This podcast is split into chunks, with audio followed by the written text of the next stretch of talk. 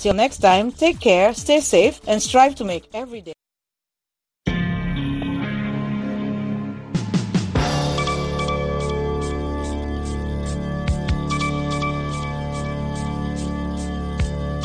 Hivi sasa ni saa saba kamili mchana kwa saa za hapa Washington DC. Hii ni idhaa ya Kiswahili ya Sauti ya Amerika, VOA, inatangaza kutoka hapa Washington. Hizi ni habari za dunia zinasoma kwako nami Mkamiti Kibayasi. Kampuni ya taifa ya nishati nchini Libya imewasihi washirika wake wa kigeni wa mafuta na gesi kuanza tena utafutaji na uzalishaji siku ya Jumanne, ikiwahakikishia usalama umeanza kuimarika kwa kiasi kikubwa baada ya mapigano mapema mwaka huu. Tawala hasimu mashariki na magharibi zimekuwa zikigombea madaraka tangu mwezi Machi, katika mvutano ambao umedumaza juhudi za Libya za kuongeza pato kwa kiasi kikubwa, ikiwa ni majibu kwa ongezeko la mahitaji ya Ulaya ya mafuta na gesi yasiyo ya Russia. Hatua hiyo ya kisheria inayoruhusu makampuni kujiondoa yenyewe kutoka katika majukumu ya kimkataba kwa kuzingatia mazingira yaliyo nje ya uwezo wao. NOC katika ombi lake ilifuata uchambuzi wa kweli na wa kimantiki wa hali ya usalama ambao umeanza kuimarika kwa kiasi kikubwa. Kampuni hiyo ilielezea utayari wa kutoa msaada wowote muhimu pamoja na kuweka mazingira salama ya kufanya kazi kwa kushirikiana na mamlaka za kiraia pamoja na kijeshi. Kutiwa saini kwa makubaliano ya awali na utawala wa kijeshi wa Sudan na raia kumesifiwa sana na jumuiya ya kimataifa, lakini wengi huko nchini Sudan wanautazama kwa mashaka makubwa.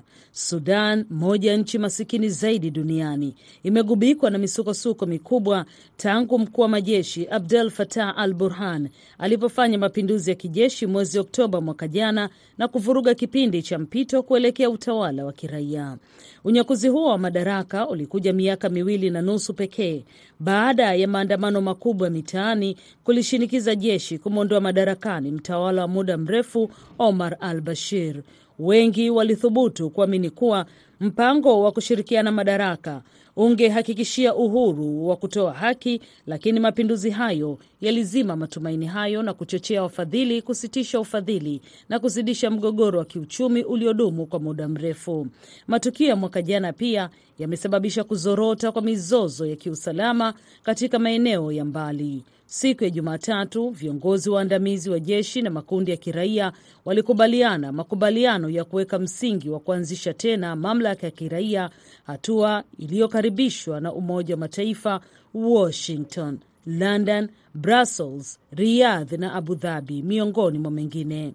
Makubaliano hayo, awamu ya kwanza ya mchakato wa awamu mbili, yalitiwa saini na kambi kuu ya kiraia Forces for Freedom and Change ambayo kwa miezi kadhaa ilikuwa ikipinga kujihusisha na jeshi baada ya mapinduzi. Unaendelea kusikiliza habari za dunia kutoka idhaa ya Kiswahili ya Sauti ya Amerika, VOA, inayotangaza kutoka hapa Washington DC. Wapiga kura wa jimbo la Georgia nchini Marekani leo Jumanne wanatarajiwa kuamua mchuano wa mwisho wa kiti cha baraza la Seneti hapa nchini, wakichagua kati ya seneta wa chama cha Democratic Raphael Warnock na mchezaji wa zamani wa football ya Marekani wa chama cha Republican Herschel Walker katika duru ya pili ya uchaguzi. Uchaguzi wa leo unakamilisha kampeni za wiki nne zilizoshuhudia wimbi la wanasiasa na fedha kutoka nje ya jimbo hilo pamoja na kuongezeka mashambulizi ya masuala ya kibinafsi. Duru hii ya pili ya mwaka huu huko Georgia haina umuhimu mkubwa ikilinganishwa na mbili za mwaka 2021 wakati ushindi wa Warnock na mwenzake wa chama cha Democratic Georgia John Ossoff ulipowapa wa Democratic udhibiti wa Senate. Matokeo ya kinyang'anyiro cha Jumanne yataamua ikiwa Democrats wana wingi wa moja kwa moja wa viti 51 kwa 49 vya Senate au kudhibiti baraza hilo kwa viti sawa 50 kwa 50 kutokana na kura ya makamu wa rais Kamala Harris.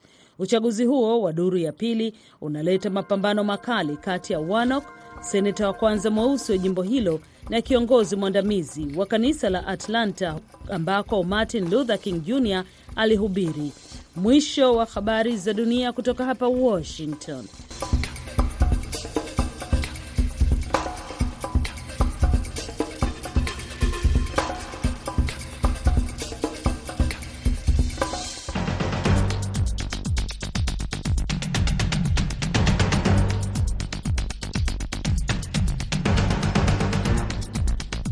Karibu msikilizaji wetu katika kipindi cha Kwa Undani ambacho huangazia masuala tofauti ya kisiasa, kiuchumi na kijamii. Undani leo, katika sehemu ya kwanza tunazungumzia mazungumzo ya kusaka amani nchini DRC ambayo yamemalizika leo Jumanne mjini Nairobi. Katika sehemu ya pili tunamulika uchaguzi wa marudio wa kuwania kiti cha useneta unaofanyika leo katika jimbo la Georgia hapa Marekani. Undani leo mko nami Patrick Nduimana. Jumuika nasi hadi mwisho wa kipindi.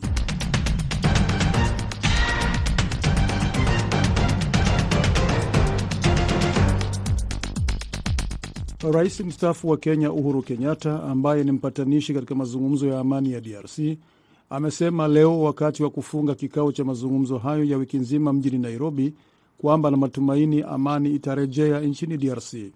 Kenyatta amesema anaamini makundi yanayopigana yatafikia makubaliano ya kumaliza mzozo wa miongo kadhaa. Rais huyo wa zamani wa Kenya ameambia makundi yenye silaha yaliyoshiriki mazungumzo hayo kwamba yakiridhia suluhisho la mzozo kwa njia ya amani yatashirikishwa katika jeshi la taifa baada ya kupewa mafunzo yanayofaa. Miongoni mwa maazimio ya kikao hicho cha Nairobi ni kwamba zaidi ya makundi yenye silaha 140 yatashirikishwa katika shughuli za maendeleo ya taifa. Kenyatta amesema kutakuwa na mkutano mwingine wa mashauriano mwezi Januari mwaka ujao mjini Kinshasa, ambao utashirikisha jamii zote za mashariki mwa DRC. Nimezungumza na Richard Tuta, mchambuzi wa masuala ya usalama katika nchi za maziwa makuu, na nimeanza kwa kumuuliza ikiwa kuyashirikisha makundi yenye silaha katika shughuli za kiuchumi itasaidia kumaliza mzozo mashariki mwa DRC. Natumaini ya kwamba yale ambayo yanayoendelea kwa hivi sasa ni mbinu, na ninapoangalia kwa undani zaidi kile ambacho kimetokea uh, katika mwisho wa mkutano huo ni kwamba yatachangia ya, ya yatachangia kiasi katika kujaribu kuleta uh, usalama na, na amani katika nchi ya DRC, kwa sababu ujue kwamba uh, kiini cha mkutano ule ulikuwa ni uungwaji mkono. Uungwaji mkono kwamba vikundi hivi vikaweza kuelewa kwa kindani eh, umuhimu wa lile ambalo linaloendelea lile ambalo linaendelea likiongozwa na uh, rais mstaafu wa Kenya Uhuru Kenyatta. Kwa hivyo wakati ambapo wameondoka ni kama kwamba wameene, wameelewa zaidi na wamejua kwa nini uh, kuna umuhimu ya amani katika nchi ya DRC. Lakini kufikia sasa tunaendelea kuzungumzia kuna hayo makundi zaidi ya mia moja na arobaini na tano na arobaini ambayo wanasema mazungumzo yataendelea huko mwakani Januari. Kufikia sasa kuna wale ambao hawakuhusishwa katika mazungumzo hayo. Uh, tunazungumzia lile kundi la M23. Hawa wakiendelea kuwekwa kando, hawajashirikishwa kwenye mchakato huu. Kutohusishwa, kutohusishwa katika mchakato huu sio kwamba ni jambo ambalo halieleweki. Ni kwa sababu mimi naona kwa, kwa, kwa kwenye mimi niko ni kwamba ni, ni kati ya mbinu kwa sababu eh, inaonekana kwamba M ishirini na tatu inaonekana ni, ni, ni kikundi ambacho kina msimamo mkali, na yeyote ambaye ana msimamo mkali itakuwa ni vingumu sana kuweza kujumulishwa katika mazungumzo, kwa sababu kile ambacho wanachokifanya kwa hivi sasa ni kujaribu kutumia mbinu tofauti mbinu za kisiasa, mbinu za kiuchumi, na pia ikifika mwisho, basi huenda ikawa sasa itabidi watumie mbinu za za kutumia silaha. Wataalam au wale wanaofuatilia mzozo wa DRC wanasema i, i, ikiwa uh, DRC na jirani yake Rwanda wataendelea kuvutana, hasa tumeshuhudia hivi karibuni marais wa nchi hizo mbili wakitupiana vijembe, uh, Kagame akisema kwamba Chisekedi ndiyo chanzo cha mzozo, asitafuti tafuta kwamba sisi ndio tunahusika, amalize kwanza matatizo yake mwenyewe, na Chisekedi akisema raia wa Rwanda sio maadui wa DRC, lakini adui ni Kagame. Je, wakiendelea kuvutana hivi hawa majirani wawili na kutupiana vijembe viongozi wa nchi hizo, unaona si ni kikwazo kikubwa kweli kwa kupata amani ya kudumu huko DRC? Nafikiria kile ambacho kinachoendelea kule DRC kati ya kati ya sababu za vita hivi ni vita za kushindana ubabe kati ya nchi ya ya, ya, ya ya Rwanda na nchi ya DRC. Kwa hivyo hata sio la umuhimu. Unajua, wakati wowote ambapo umbwa inabweka, wakati mwingine humtishii umbwa, unaenda kwa mwenyewe. Kwa hivyo ni, ni, ni, ni jambo la umuhimu kwa hivi sasa kuweza kudhihirisha, je, huyu umbwa ambaye ni MR ishirini na tatu na anabweka ni umbwa wa nani? Na, na, na, na, na sindikizo zimeonyesha kwamba ni umbwa ambaye eh, anapewa chakula, anapewa hifadhi na nchi ya Rwanda. Kwa hivyo chochote ambacho kinafanywa dhidi ya MR M ishirini na tatu lazima serikali ya Rwanda ikajumuishwa, na nimeona kwamba eh, nchi ya Amerika imeweza ika, ika, ikashi, ime, kwa hivi sasa imeikashifu pia serikali ya Rwanda. Si mara ya kwanza Marekani kuiomba Rwanda isiendelee kuwaunga mkono waasi wa M23, lakini Rwanda imeendelea kupinga kata kata kabisa kwamba haijawasaidia waasi wa M23. Wao wenyewe ndio wanapambana, ni mzozo wa ndani wa kisiasa wa DRC. Hakuna nchi yoyote ile e, inaweza kakubali kwamba wanaingilia uh, masuala ya ndani ya nchi nyingine. Ha, hakuna yoyote ambayo atataka kusema kwamba hao ndio wanailisha M ishirini na tatu, lakini unajua kwamba kuna kuna sababu za kijasusi ambazo zinaonyesha kwamba Rwanda kwa njia moja ama nyingine inahusika kikamilifu katika kuweza kuihifadhi, kuisaidia, kuipea mafunzo M ishirini na tatu. Itakuwa na sababu gani ya kuwaunga mkono waasi hao wa M ishirini na tatu? Kutakuwa na faida ipi upande wa Rwanda? Itakuwa na, sababu ya kuweza kujiweka uh, kimsingi katika siasa za za, za ulimwengu, ndio ikaweza kubembelezwa, ikaweza ku, wakaweza pia kupeana matakwa yao na wakaweza pia kusikizwa, kile ambacho tunaita na njia ya kizungu these are just proxy wars, kwa sababu mm -hmm. eh, Rwanda inataka kutumia kutumia vita hivi vya, vya DRC kuweza kuishawishi nchi zingine labda inataka, inataka kutumia vita hivyo kuweza kuishawishi Amerika, kuweza kuishawishi Afrika Afrika Mashariki, kuweza kuishawishi Urusi. Ina sababu. Lakini Rwanda vilevile inaendelea kuishtumu serikali ya DRC, hata jumuiya ya kimataifa kwamba wanapuuzia swala la hawa wa uh, waasi wa FDLR ambao walihusika katika mauaji ya kimbari huko Rwanda, kwamba Rwanda inasema ujasusi wake au uchunguzi wake umeonyesha kwamba hawa wanashiriki pia katika vita uh, upande wa jeshi la DRC kupambana na waasi wa M23. Sasa hizi hizi hizi ni tuhuma kwamba uh, serikali ya, uh, ya Rwanda ina iko na tuhuma dhidi ya serikali ya DR. DRC pia iko na tuhuma. Kwa hivyo mimi kenye naonelea ni, kwa, ni kwamba uh, haya makali ya hivi vikundi vyote iwe ni vile vikundi ambavyo uh, Rwanda inavilaumu kwamba inatekeleza uasi kutokea DRC, iwe ni zile kundi ambazo DRC inalaumu kwamba yanatekeleza uasi kutokea Rwanda. Hizi ni vikundi ambavyo vinastahili vyote kukabidhiwa kijeshi. Suluhu tu itapatikana hivi vikundi vikiweza kudhibitiwa, na njia moja tu ya kudhibiti ni njia ya kutumia nguvu ya kijeshi. Uh, vile vile mazungumzo hayo ya Nairobi yaliingia dosari. Nafikiri ulifuatilia hilo. Kuna wawakilishi kwanza, kikao kilikuwa kimalizike Jumatatu, lakini baadhi ya wawakilishi wa makundi hayo uh, yenye silaha wakasusia sababu hawakupewa pesa uh, ile wanasema kama vile nauli au pesa za kuweza kutumia wakiwa kwenye kikao hicho. Watu wakajiuliza, je, hawa watu wamekwenda kwenye mazungumzo kutafuta suluhu au wamekwenda kwa maslahi ya kupata pesa hizo? Wanasosiolojia husema kwamba chochote kinachotendeka kiwe kibaya ama kizuri, kuna wale ambao wananufaika na katika hizi vita vya vya vya DRC. Kunao wale ambao hata wamo serikalini ya DRC ambao vita hivi zina zina manufaa kwao kwa njia moja au nyingine.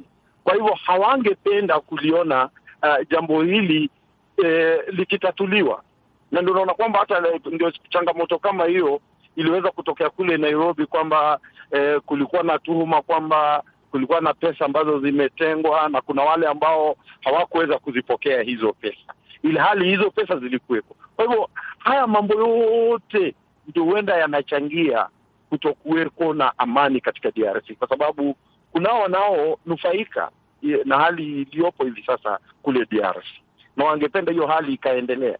Haya haya mazungumzo wanasema uh, kutakuwa na duru nyingine itakayofanyika Januari mwakani kama nilivyosema.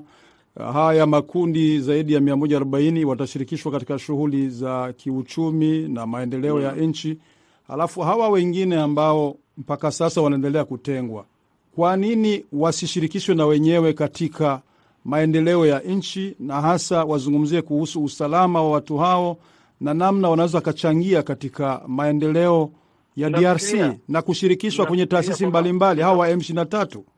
haitakuwa vyema zaidi kusema kwamba wanatengwa kwa sababu duru za kuaminika labda zinaashiria kwamba ni hao wenyewe ndio wameamua kujitenga na wanajitenga kivipi kwa sababu ya zile masharti ambazo wanazoweka ili ndio waweze ndio, ndio waweze kushiriki katika mazungumzo. Kwa hivyo sio kwamba wanatengwa. Ni hao wenyewe ndio wameamua kujitenga wenyewe.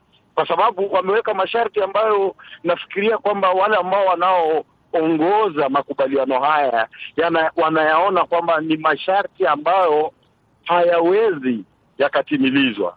Unakumbuka hapo siku za nyuma walikuwa wamesema kwamba M ishirini na tatu walikuwa wamesema kwamba hawa wanataka mazungumzo ya moja kwa moja na serikali ya ya DRC na kwanza hawataki pia kutambua serikali inayoongozwa na Rais Tshisekedi kama serikali ambayo imechaguliwa kwa kupitia kwa, kwa katiba ya nchi ya DRC. Kwa hivyo masharti wanayoyaweka ndio masharti ambao hao wenyewe wanajitenga zaidi kutoka katika mazungumzo haya. Haya basi, Richard Tunda, wewe kama mtu ambaye anafuatilia zaidi masuala ya usalama katika kanda ya maziwa makuu, wewe unaona M23 watakiwa kufanya nini ili washirikishwe kwenye mchakato huu wa amani, kutafuta amani DRC? Uh, kwanza kabisa ni kwamba kwanza wakubali kwamba kuna manufaa ya kuwa na amani katika nchi ya DRC. Lazima pia wakubali kwa hivi sasa kwamba nchi ya nchi ya DRC inayo katiba ambayo inaiongoza nchi ile, alafu waka- wakaingia katika mazungumzo, na mimi nilisema kwamba wakubali pia kwamba wanaweza kajiunga kama chama wakashiriki katika uchaguzi, wakanadi sera zao, wakashinda ama wakashindwa katika uchaguzi. Lakini kabla ya hapo, si lazima kuwe na mkataba au makubaliano kati ya wao na serikali ya DRC? Basi mkataba huu utakuwepo tu kama watasisitiza, kama watarudisha chini masharti ambayo wanaoyaweka hivi sasa, kwa sababu ni vizuri kushiriki katika mazungumzo, ni vizuri ki- kusikiza ni yapi haya ambayo yanayozungumzwa, ndio wakaweza kusema kwamba labda wanakubaliana ama hawakubaliani. Lakini wakati ambapo hata hutaki kushiriki katika mazungumzo, sasa utasaidiwaje?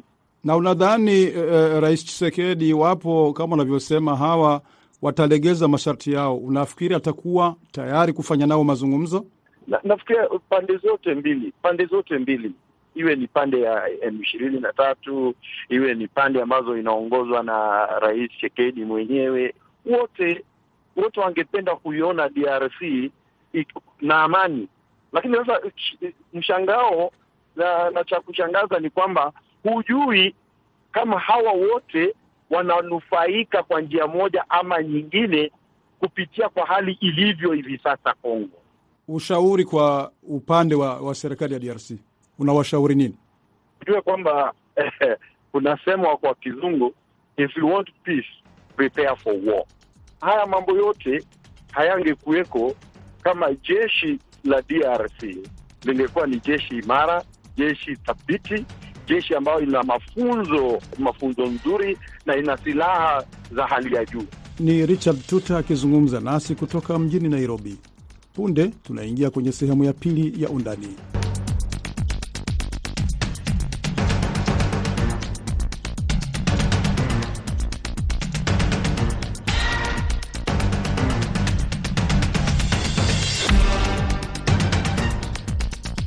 Katika sehemu ya pili, kama nilivyosema, tunaangazia uchaguzi wa marudio wa kuwania kiti kimoja katika baraza la seneti la Marekani ambao unafanyika leo katika jimbo la Georgia. Kinyang'anyiro hicho ni kati ya Raphael Warnock wa chama cha Demokrat ambaye kwenye uchaguzi mkuu wa Novemba 8 alikuwa anaongoza dhidi ya mgombea wa chama cha Republican Herschel Walker lakini hakuweza kupata asilimia 50 na nyongeza ya kura moja ili kushinda uchaguzi huo. Kwa mujibu wa maafisa wanaosimamia uchaguzi, zaidi ya watu milioni moja na laki nane walikuwa wamekwisha piga kura kabla ya leo Jumanne. Kinachoonekana ni kwamba uchaguzi huo wa marudio una ushindani mkali. Dola milioni 80 zilitumiwa katika matangazo kwenye televisheni, mgombea wa chama cha Demokrat Rafael Warnock akitumia zaidi ya dola milioni 50. Nimezungumza na Profesa Timothy Sadera, mchambuzi wa siasa za Marekani, na kutaka kujua umuhimu wa kinyang'anyiro hiki cha marudio kwa vyama vyote viwili. Katika uchaguzi huu wa Georgia kunakuwa na mpinga, upang, upingamizi mkubwa kwa sababu kati ya vyama vya Democrat na na Republican wote wanataka kudhibiti utawala katika Senate, na pia kuna ile thibitisho ya kwamba kuna vyama vinavyoweza kupitisha ni nini kitakachofanyika, hali ya matumizi ya kifedha, kupitisha katika kamati tofauti. Kwa hivyo wanataka wingi wa wale senators katika vile vyama. Kwa hivyo rais pia bwana Biden anaona ya kwamba ni muhimu sana kama ataweza kupata uh, jimbo la Georgia, maanake itakuwa ni kama mpangilio wa, wa, wa uchaguzi unaokuja mwaka elfu mbili ishirini na nne lakini tayari Wademokrat walikuwa na udhibiti, sababu uh, ni kweli ni viti hamsini kwa hamsini, lakini kuna kuja na ile kura ya makamu rais uh, ambayo inakuja kutatua ikiwa ni upande wa kupitisha miswada ya sheria. Je, wakipata hiki kiti cha ziada cha hamsini na moja wa Demokrat itakuwa na umuhimu gani kwa utawala wa Biden? Kiti hicho kitawafaa, maanake sasa hivi kuna yale maamuzi ambapo sasa uh, makamu wa rais Kamala Harris ataweza kuja kupiga kura yake, maanake wote wako sambamba. Lakini la muhimu pia ni kwamba jambo hili la jimbo la Georgia ni kitu ambacho kinatazamiwa kwa njia kuu, maanake jimbo la Georgia lajulikana kama ni red state ama ni jimbo la Republican. Kati ya miaka arobaini iliyopita hawajawahi kuwa na mbunge ama mseneta kutoka jimbo la Georgia. Kwa hivyo wakati huu wakati ambapo rais atapata ile Kiingereza tutaita boost ama kuinuliwa, na pia watu wengi wataona ya kwamba kupitishwa kwa zile haki ambazo wanaona ya kwamba wana Republican hawataki kupitisha, basi upande wa Demokrat watakuwa na upande wa juu. Manake katika bunge kuna pale ambapo kuna kura asilimia nukta, yani thuluthi tano kati ya tatu juu ya tano ama thuluthi tatu, ni lazima zipitishwe ndiposa waweze kupata kupitisha kura yoyote ile. Kwa hivyo upande ule mwingine utakuwa unamuunga mkono uh, bwana Biden na upande wa Republican uh, wao zaidi kutakuwa na umuhimu gani wapo watapata na kiti hicho kwenye eh, seneta mwakilishi wao huyo Walker aki, akiweza ku, ku, kushinda uchaguzi huu wa marudio, itakuwa ni ishara ya kwamba mikakati ya bwana Trump inafanya kazi. Kwa hivyo, kwa mfano kama sasa hivi wengi wanaposema ni kwamba wangependa kurudisha Georgia liwe ni jimbo la Republican. Kwa hivyo wanasema ya kwamba mikakati ya wanademokrat haifai, siasa zao ni za za nyuma, kwa hivyo ni za kupendelea upande mmoja, lakini wao wanasema ya kwamba jinsi ambavyo Trump alivyopangia ni kwamba wakiweza kuchukua Georgia ni kumaanisha kwamba sasa sheria nazo zitazidi kupitishwa nyingi za Georgia ambazo kwa hivi sasa tumeona zinakandamiza upigaji wa kura na zingine pale tunaona ya kwamba wengine hawapati ile haki yao. Kwa hivyo kwa ujumla ni kwamba Georgia ni motisha kwa taifa nzima, ijapokuwa ikiwa Republican watachukua, basi ni kumaanisha kwamba hata majimbo mengine ambayo yanatatinisha, basi pia yale yatakuwa pia kwenye kurunzi la kutazamwa, ili waweze kupata zile kurudisha zile uh, zile kura kwa upande wa Republican.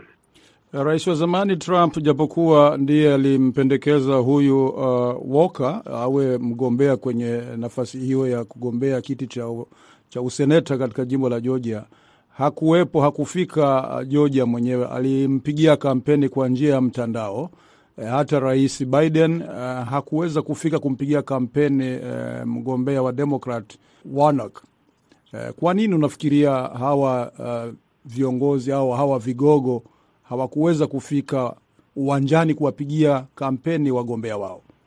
Kwa maoni yangu ni kwamba pengine uh, bwana Biden alionelea kwamba rais rais mstaafu bwana Barack Obama ndiye aliyekuja hapa wiki hii, wiki iliyopita, na aliweza kuwazungumzia wengi, lakini kwa upande ule mwingine tunaona ya kwamba pia Trump kwa sasa hivi, baada ya wengi aliyokuwa amewachagua wakaangushwa, ilikuwa inajadiliwa ni kwamba asije, maanake anapokuja pengine wengi watamwona kama, yani itachangia kwa upande mwingine vibaya kwa upande wake bwana Walker, lakini kwa upande wa bwana rais uh, sina habari, lakini ninaamini ya kwamba kwa kuamini ya kwamba wanademokrat watachukua jambo hilo limempa pengine ule moyo wa kuamini ya kwamba kuna watenda kazi kule chini ambapo wanaweza kusaidia, lakini kumbuka ya kwamba kumekuwa na pesa nyingi sana ambazo zimetumika, matangazo mengi. Kwa hivyo uh, pengine sampuli ile itasaidia kuweza kumpitisha bwana Wanok.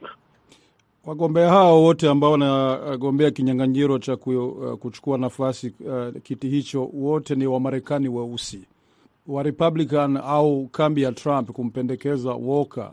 Unafikiri hii turufu ni kwa nini imechaguliwa ime, ime kwamba mpinzani wa huyu mgombea wa Democrat awe ni Marekani mweusi? Wajua, turufu hii iliwashangaza wengi, maanake wengi hawakuelewa kwa nini, lakini kilichopo ni kwamba siasa ni siasa. Hapa waliona ya kwamba bwana Wanok alikuwa ameshinda wakati uliopita na aliwashinda wazungu wenyeji wa hapa. Kwa hivyo yeye akiwa mweusi, wakaona ya kwamba Waafrika waliotoka kupiga kura walikuwa ni wengi sana pale mwaka elfu mbili ishirini na moja na kwa hivyo sasa hivi yaonekana kwamba kulitakikana ya kwamba wagawanye wa, wa zile kura za Waafrika weusi. Kwa hivyo wakimchagua mweusi basi ni kumaanisha kwamba wazungu wote wanaopigia chama cha Republican kura watampigia bwana Walker, na pia wale weusi ambao pengine hawakubaliani na bwana Warnock basi watampigia uh, kura bwana Walker. Kwa hivyo waona pale siasa zenyewe ni kwamba zichujwe zile za, za watu weusi wa Afrika weusi wa hapa ili waweze kumga, kugawanya ndiposa asiweze kupata kura nyingi. Kwa hivyo hapa, huu ni mchezo ambapo ni mchezo wa siasa. Wana Republican waliona ya kwamba na ya kwamba jambo hili watakapocheza mchezo huu vizuri, basi bwana Walker anaweza kushinda, na ndiposa tukaona katika ile runoff ama marudio ya uchaguzi huu hakuweza ama bwana Wanok hakuweza kupata zile asilimia hamsini nyongeza moja, lakini sababu ni kwamba Waafrika waliostahili kupiga kura waliweza kuwa, kugawanya zile kura zao. Kwa hivyo bwana Warnock akapungukiwa upande mmoja na naye bwana Walker akapata kupata kura nyingi kutoka kwa wazungu ambao wengi ni wa Republican. Na kuhusu utaratibu wa uh, hapo Georgia uh, sababu duru ya kwanza mgombea ambaye hajafikisha asilimia hamsini kunakuwa na uchaguzi wa marudio. Je, katika huu uchaguzi wa marudio uh, utaratibu huo unaendelea kufanya kazi ku uh, mgombea anatakiwa vile vile kuendelea kupata asilimia hamsini au? Ndiyo, kwa maana kama sasa hivi kama marudio yatarudiwa tena na wakose kupata zile hamsini zinazohitajika nyongeza moja, ni kumaanisha kwamba pana uwezekano, palikuwa na mazungumzo kama yale, pana uwezekano ya kwamba uchaguzi waweza kukarudiwa tena, lakini lililopo ni kwamba kwa sasa hivi wameachana kidogo sana. Kwa hivyo tunaona ya kwamba kura zimekaribiana kulingana na zile kura, kura za maoni zilizopigwa, yani kura za maoni na zile kura ambazo zilipigwa hapo awali, ambapo kufikia siku ya Ijumaa kituo cha kura kilipofungwa kilionyesha kwamba watu kama uh, that is um, uh, milioni tatu nukta tano walikuwa tayari wameshapiga kura zao za mwanzo. Kwa hivyo ni kumaanisha kwamba watu milioni tatu wakiwa wamepiga, basi tunatarajia wengine pengine wengine milioni tatu wapige kura leo, basi itaweza kufanyiwa uamuzi. Lakini kwa sasa hivi king'ang'aniro bado kingali uh, chatia utata, maanake hakuna yule ambaye amethibitisha kwamba kwa kweli anaongoza. Kwa hivyo sasa himizo ni kwamba wengi kati ya Waafrika weusi, je, watajitokeza? Je, wazungu wanaounga mkono chama cha Democrat watajitokeza? Na je, wana Republican watatokea kiasi gani? Hilo ndilo limekuwa lengo kuu, kuwahimiza watu wajitokeze, maanake hapa tunazungumzia kuhusu idadi, nambari. Atakayekuwa na idadi kubwa, huyo anaweza kutangazwa kuwa mshindi. Ni Timothy Sadera akizungumza na Sauti ya Amerika kutoka mjini Atlanta. Undani inakamilisha muda wake leo. Ninawashukuru nyote mliotusikiliza. Patrick Nduimana na wageni nikiwatakia usiku mwema.